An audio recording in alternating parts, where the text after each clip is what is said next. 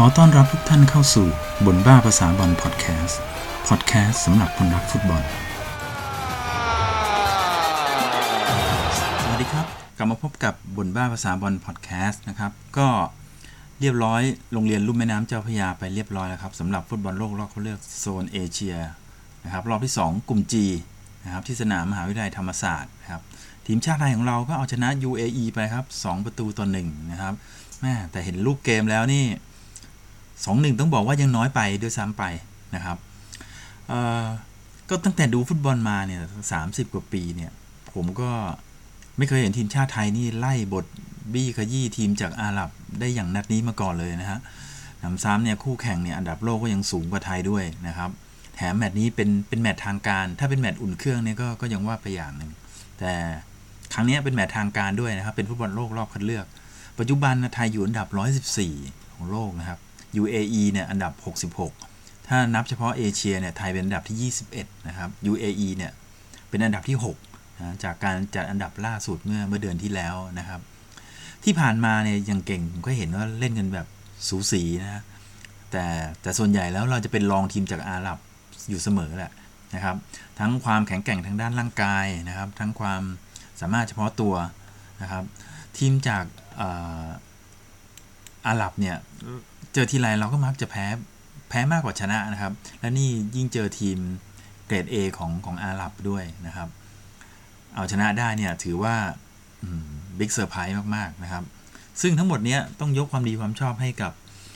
อากิระนิชิโนะนะครับเฮดโค้ชชาวญี่ปุ่นนะอย่างแท้จริงเลยนะครับ นักเตะก็เป็นนักเตะชุดเดียวกับที่มันผ่านมานะครับ เปลี่ยนแค่โค้ชคนเดียวเนี่ยเล่นกันเหมือนกับเป็น เป็นคนละทีมเลยก็ว่าได้นะครับ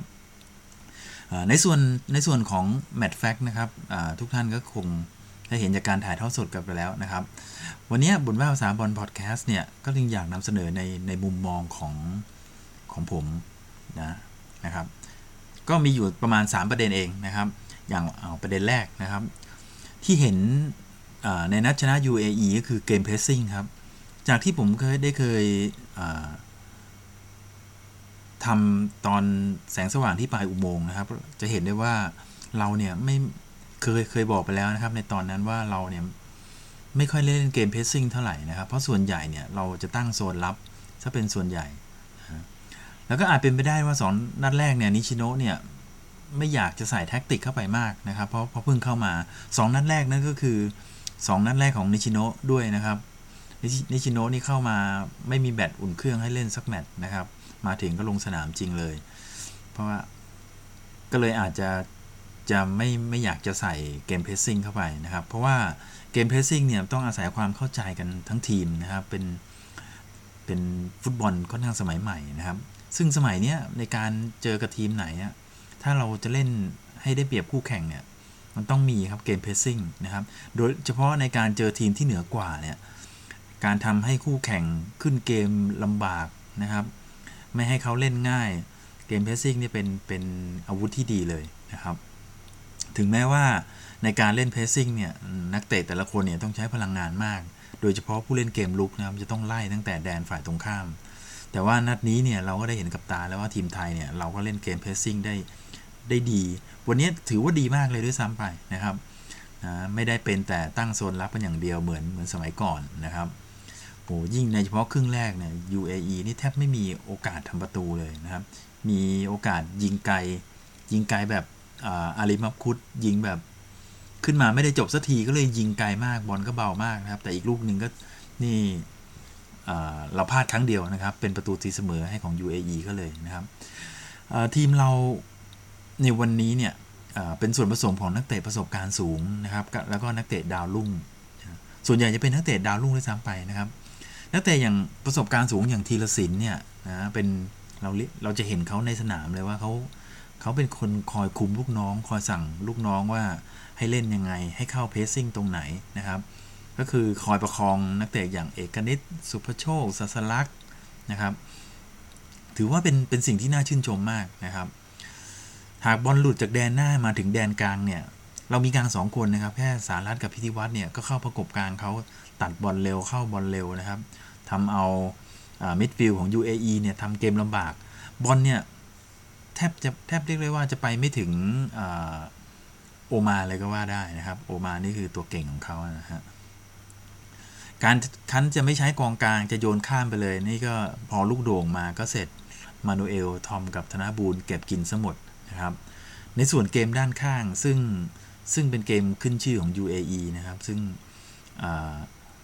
จำนวนประตูที่เขาทำได้ในฟุตบอลโลกรอบรอบคัดเลือกครั้งนี้นะครับ ส่วนใหญ่ก็จะมาจากบอลทางด้านข้างทั้งซ้ายและขวานะครับ ซึ่งเกมรับของเราก็ทำได้ดีนะในเกม pressing เนี่ยนะครับ ด้านขวาเนี่ยก็ถูกสัสละกับนิติพงศ์เนี่ยปิดไว้หมดนะครับ ด้านซ้ายนะครับเอกนิตกับธีรทรก็ปิดไว้ได้หมดเหมือนกันนะครับ เราจะมีพลาดแค่ลูกเดียวนะก็คือลูกที่เสียประตูนั่นแหละครับ ที่ปล่อยให้เขาหลุดไปด้านซ้ายนะฮะ ให้เปิดโล่งๆระดับนี้นะครับเขาไม่ต้องใช้โอกาสเปลืองนะก็ถือว่าเป็นประสบการณ์ของเรานะครับ ในการปรับปรุงในการเล่นครั้งต่อไปนะครับ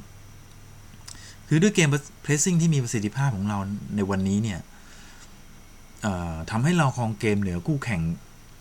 ถือว่าสูงนะในการเจอกับทีมอย่างอาหรับเนี่ยคือเรา 61%เขาครองเกมได้ 39%เอง ถ้าเทียบกับ 2 นัดแรกที่เราเจอเวียดนามกับอินโดเนี่ยซึ่งซึ่งเราไม่ได้เล่นเกม pressing นะครับ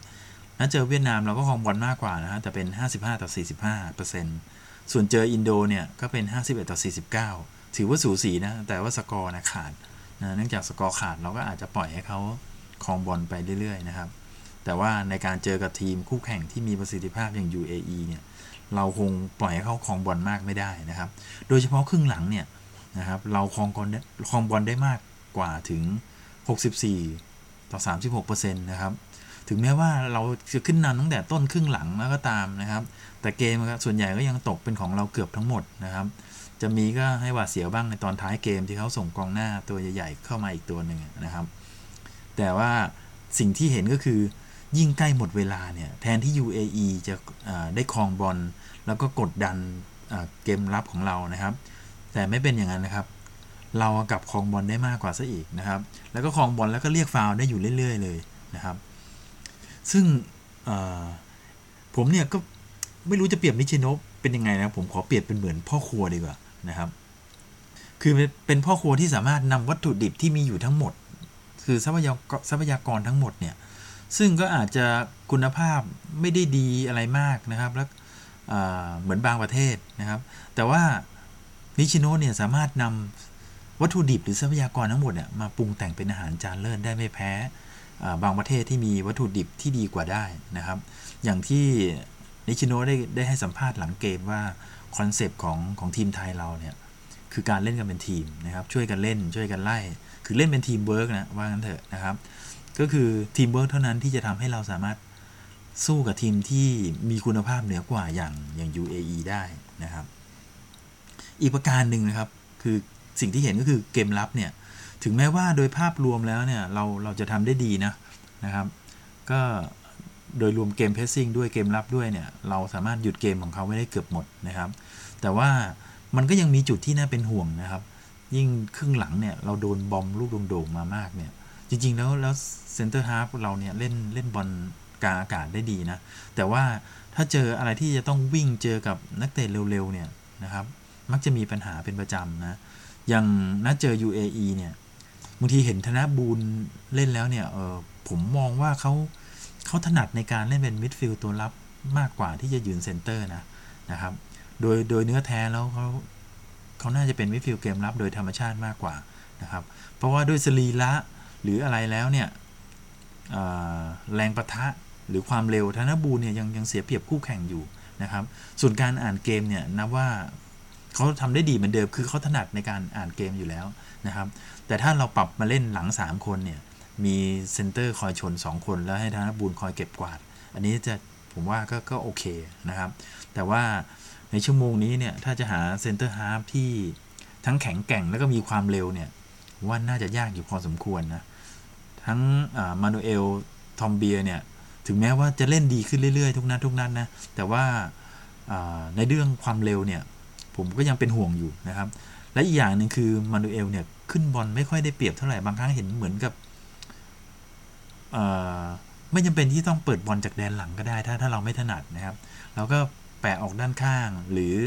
ส่งให้สารัตหรือพิธิวัตรคอยเปิดเกมไปก็ได้นะครับ ในส่วนด้านซ้ายเนี่ยธีรทรกับเอกนิตเนี่ยถือว่าช่วยกันได้ดีนะทั้งทั้งเกมลุกเกมรับนะครับ เรียกได้ว่าปิดเกมของ UAE สนิทเลยนะครับ ซึ่งเครดิตเนี่ยในนัดนี้ของเกมรับเนี่ยผมยกให้ธีรทร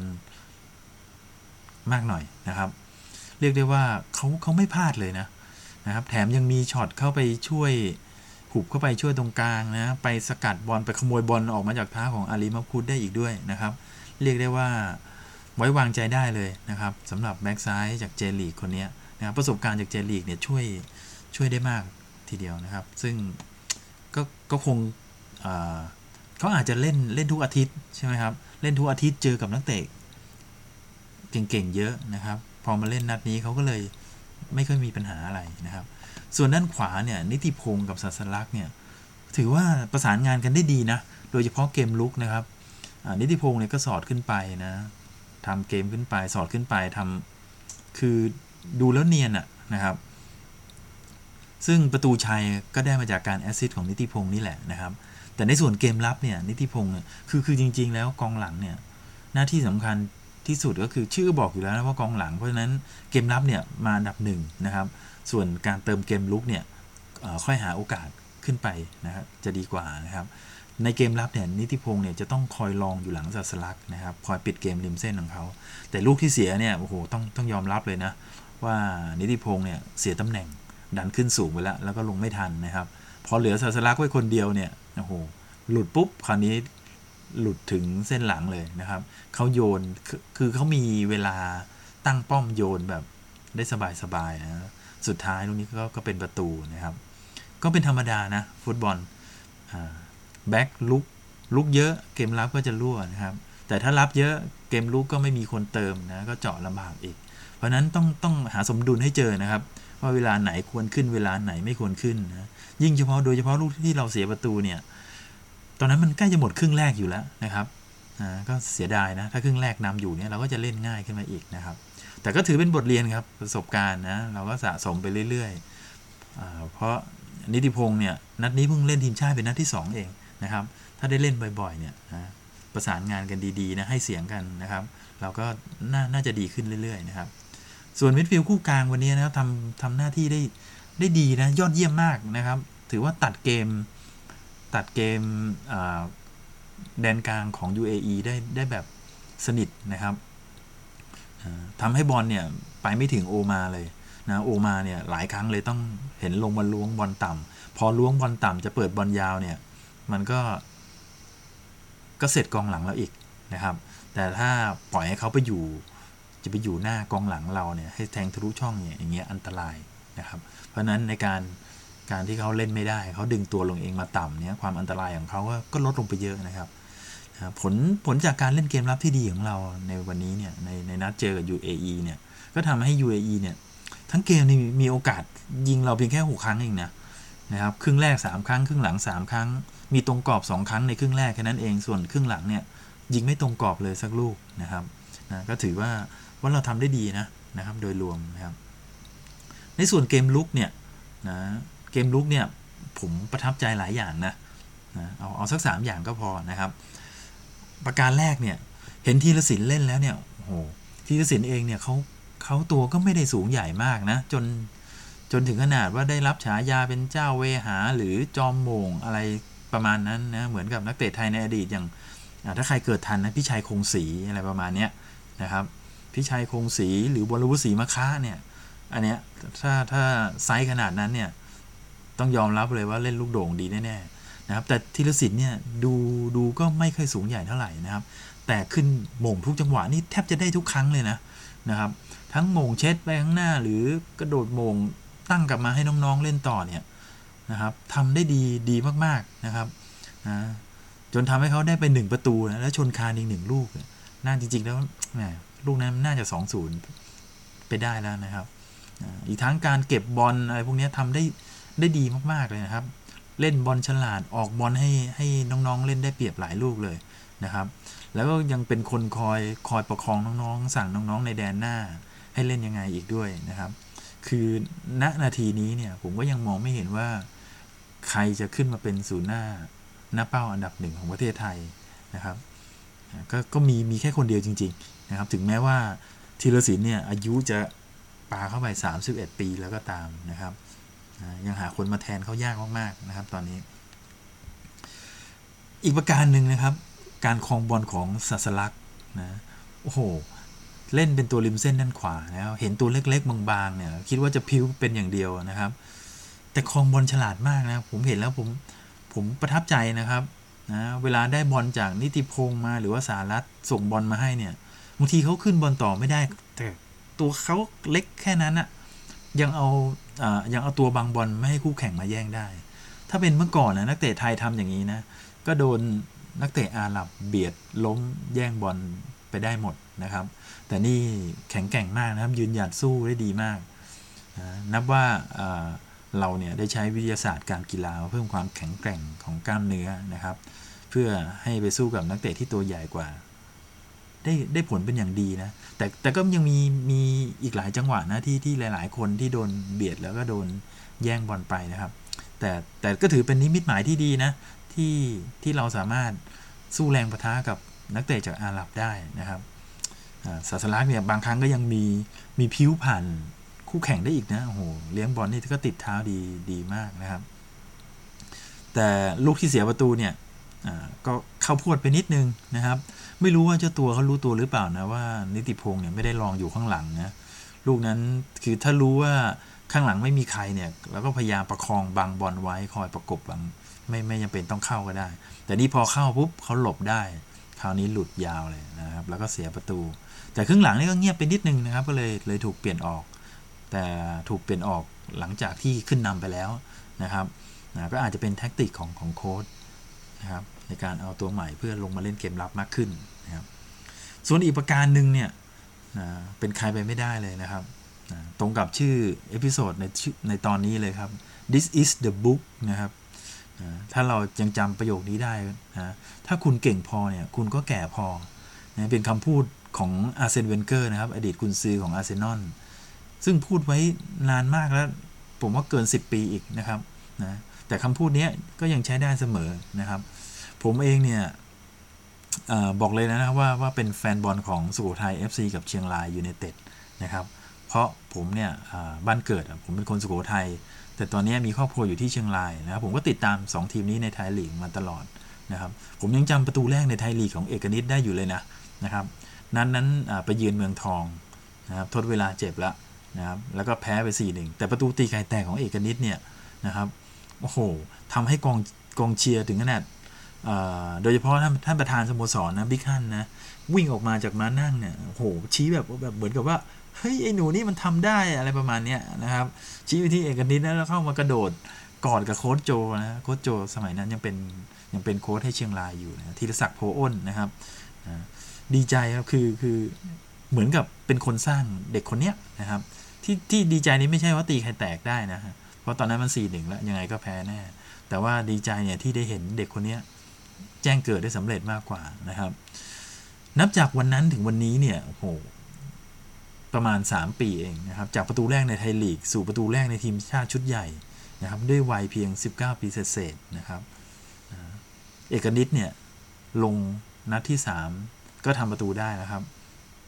นะเจอ UAE นัดนี้เนี่ยทำไปหนึ่งประตูกับอีกหนึ่งแอสซิสต์ให้กับธีรศิลป์ แดงในในลูกขึ้นนำหนึ่งศูนย์นะ พร้อมพ่วงไปด้วยตำแหน่ง Man of the Match ในนัดนี้นะครับ แต่นอกเหนือจากนั้นเนี่ยถ้าเราดูเกมเต็มๆเนี่ยเราจะเห็นว่าเอกนิตเนี่ยนะครับมีส่วนร่วมเนี่ยมีส่วนร่วมกับเกมเยอะมากนะครับกล้าเล่นนะกล้าเลี้ยงกล้าเข้าปะทะกล้าแหวกเข้าไปยิง เวลาเสียบอลยังเห็นว่าเขาโอ้โหยังกล้าเสียบโอมาเลยนะครับ คือนักเตะ UAE เนี่ย ถึงขนาด ไล่ตามเอกนิตไม่ทันอะโดนเลี้ยงหลบจนต้องดึงเสื้อเอกนิตจนถ้าดูจากภาพเราก็เห็นนะ ดึงจนยืดจนเห็นหัวไหล่อะคิดดูแล้วกันนะครับ เสื้อยืดซะขนาดนั้นนะครับเลี้ยงหลบนักเตะจากอาหรับเนี่ยแบบเป็นว่าเล่นนะเหมือนเหมือนไม่กลัวนะครับผิดกับในสมัยก่อนนะเวลาเราเจอกันนักเตะอาหรับเนี่ยไม่มีทางที่จะเลี้ยงผ่านเขานะครับ ลูกบอลผ่านได้เสร็จแล้วก็โดนบัง โดนเบียด ล้มนะโดนแย่งไปได้ตลอดนะครับ แต่ว่าเเด็กคนนี้เนี่ยไม่ใช่อย่างนั้นนะครับ คือยอมรับว่าโอ้โหร่างกายเขาแข็งแกร่งจริงนะครับ ทั้งแข็งแกร่งทั้งร่างกายและจิตใจเลยก็ว่าได้นะครับนะเล่นอายุ 19 เล่นทีมชาติเป็นนัดที่ 3 เล่นกับทีมระดับ UAE ไม่มีกลัวนะครับ เรียกได้ว่าจิตใจเขาได้มาก ๆ นะครับ ซึ่งหนทางเด็กคนนี้เนี่ยรับรองว่ายาวไกลแน่นอนนะครับ ขอเพียงนะสองเท้าติดดินนะครับ รู้จักถ่อมตัวนะครับ รับรองอนาคตรุ่งแน่นอน ตั้งใจเล่นฟุตบอลนะครับ อย่าไปข้องเกี่ยวกับพวกอบายมุกอะไรต่างๆ อย่าเหลิงอะไรพวกนี้นะครับ รับรองอนาคตไกลครับนะซึ่งเดือนที่แล้วเนี่ยสองนัดแรกเนี่ยเราได้ศุภโชคสารชาติใช่ไหมครับ โชว์ฟอร์มได้ดีได้มา2 Man of the Match เดือนนี้ก็เป็นทีของเอกนิตนะครับ ซึ่งผมว่าเป็นเรื่องดีนะ แสดงให้เห็นว่านักเตะไทยเนี่ยไม่ได้มีดีแค่แค่ไม่กี่คนนะครับ หรือไม่ได้มีดีแค่เฉพาะนักเตะที่ไปเล่นที่เจลีกนะครับ ซึ่งซึ่งคนพูดถึงกันกันค่อนข้างเยอะนะครับ เราเล่นเป็นทีมเวิร์คครับนะนักเตะทุกคนเนี่ยทดแทนกันได้นะครับ ก่อนหน้านี้ผมผมก็ยังห่วงอยู่เหมือนกันนะว่า นัดนี้ไม่มีชนาทิพย์เนี่ยเราเราจะทำอะไรเขาได้ไหม เราจะเล่นกันยังไงนะครับ แต่ตอนนี้เนี่ยเราแสดงให้เห็นแล้วว่าเราเราทำได้นะครับ หากเดือนหน้าเนี่ยชนาทิพย์กับทิติพันธ์เนี่ยหายเจ็บกลับมาเนี่ยทีมเราคงคงมีทรัพยากรบุคคลให้นิชิโนเนี่ยได้เลือกใช้มากขึ้นนะครับ และยังนึกไม่ออกเลยว่าจะเอาใครออกเป็นตัวสำรองนะครับ ในในในเดือนหน้าเนี่ยนะครับ สรุปนะครับสามนัดเนี่ยเราได้มา 7 แต้มนะครับ พร้อมกับ นั่งเป็นจ่าฝูงของกลุ่ม G ด้วยผลต่างประตูได้เสียที่ดีกว่าเวียดนามนะครับ แต่ว่าก็ก็ยังชะล่าใจไม่ได้นะนะเพราะกลุ่มนี้เนี่ยจริง ๆ เริ่มตั้งแต่จับฉลากก็ก็พอจะดูออกแล้วนะว่ากลุ่มนี้น่าจะวัดเข้ารอบกันที่ 3 ทีมนะครับ ก็คือไทย UAE แล้วก็เวียดนามนะครับ ตัวแปรหลักๆกก็น่าจะอยู่ที่การเจอกันเองของทั้ง 3 ทีมกลุ่มนี้ถ้าจะไปหวังเป็นอันดับ 2 ที่ดีที่สุดเนี่ย ผมว่าคงยากนะเพราะว่ามันมี 3 ทีมที่ตัดแต้มกันเองอยู่อย่างเงี้ยนะครับ เพราะนั้นถ้าจะให้ดีเนี่ยแชมป์กลุ่มไปเลยดีกว่านะครับแชมป์กลุ่มเนี่ยเข้าแน่ ๆ อันดับ 2 คงยากนะครับ ส่วนตัวแปรอื่นๆนะก็ยังอาจจะมีตัวแปรเล็กๆนะที่ผมมองไว้ก็คือการการไปเยือนมาเลเซียของทั้ง 3 ทีมเนี้ย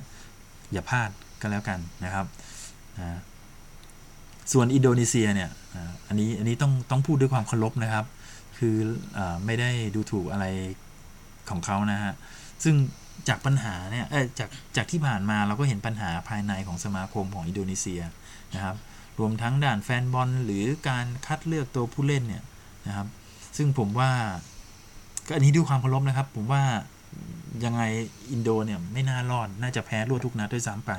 เพราะตอนนี้แข่งไปสี่นัดเล่นในบ้าน3นัด นี่แพ้คาบ้าน3นัด เหลืออีกนัดหนึ่งเจอกับทีมโถหนึ่งอย่าง UAE ส่วนนัดออกไปเยือนเนี่ยก็ ก็ต้องเสียเปรียบคู่แข่งอยู่แล้วแหละนะครับ เพราะนั้นโอกาสแพ้รวด8นัดเนี่ยเป็นไปได้สูงนะครับ เพราะนั้นในเดือนพฤศจิกายนเนี่ยเราต้องออกไปเยือนทั้ง2นัดนะเยือนมาเลเซียกับเวียดนามนะครับ นัดเจอมาเลเซียเนี่ยต้องต้องเอาชนะให้ได้สถานเดียวนะครับ เพราะ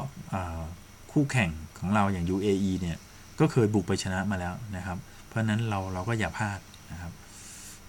เราต้องพยายามเอาชนะให้ได้นะครับ แล้วก็รอดูผลเวียดนามพบ UAE ในวันเดียวกันนั่นแหละครับนะครับ จึงจะอ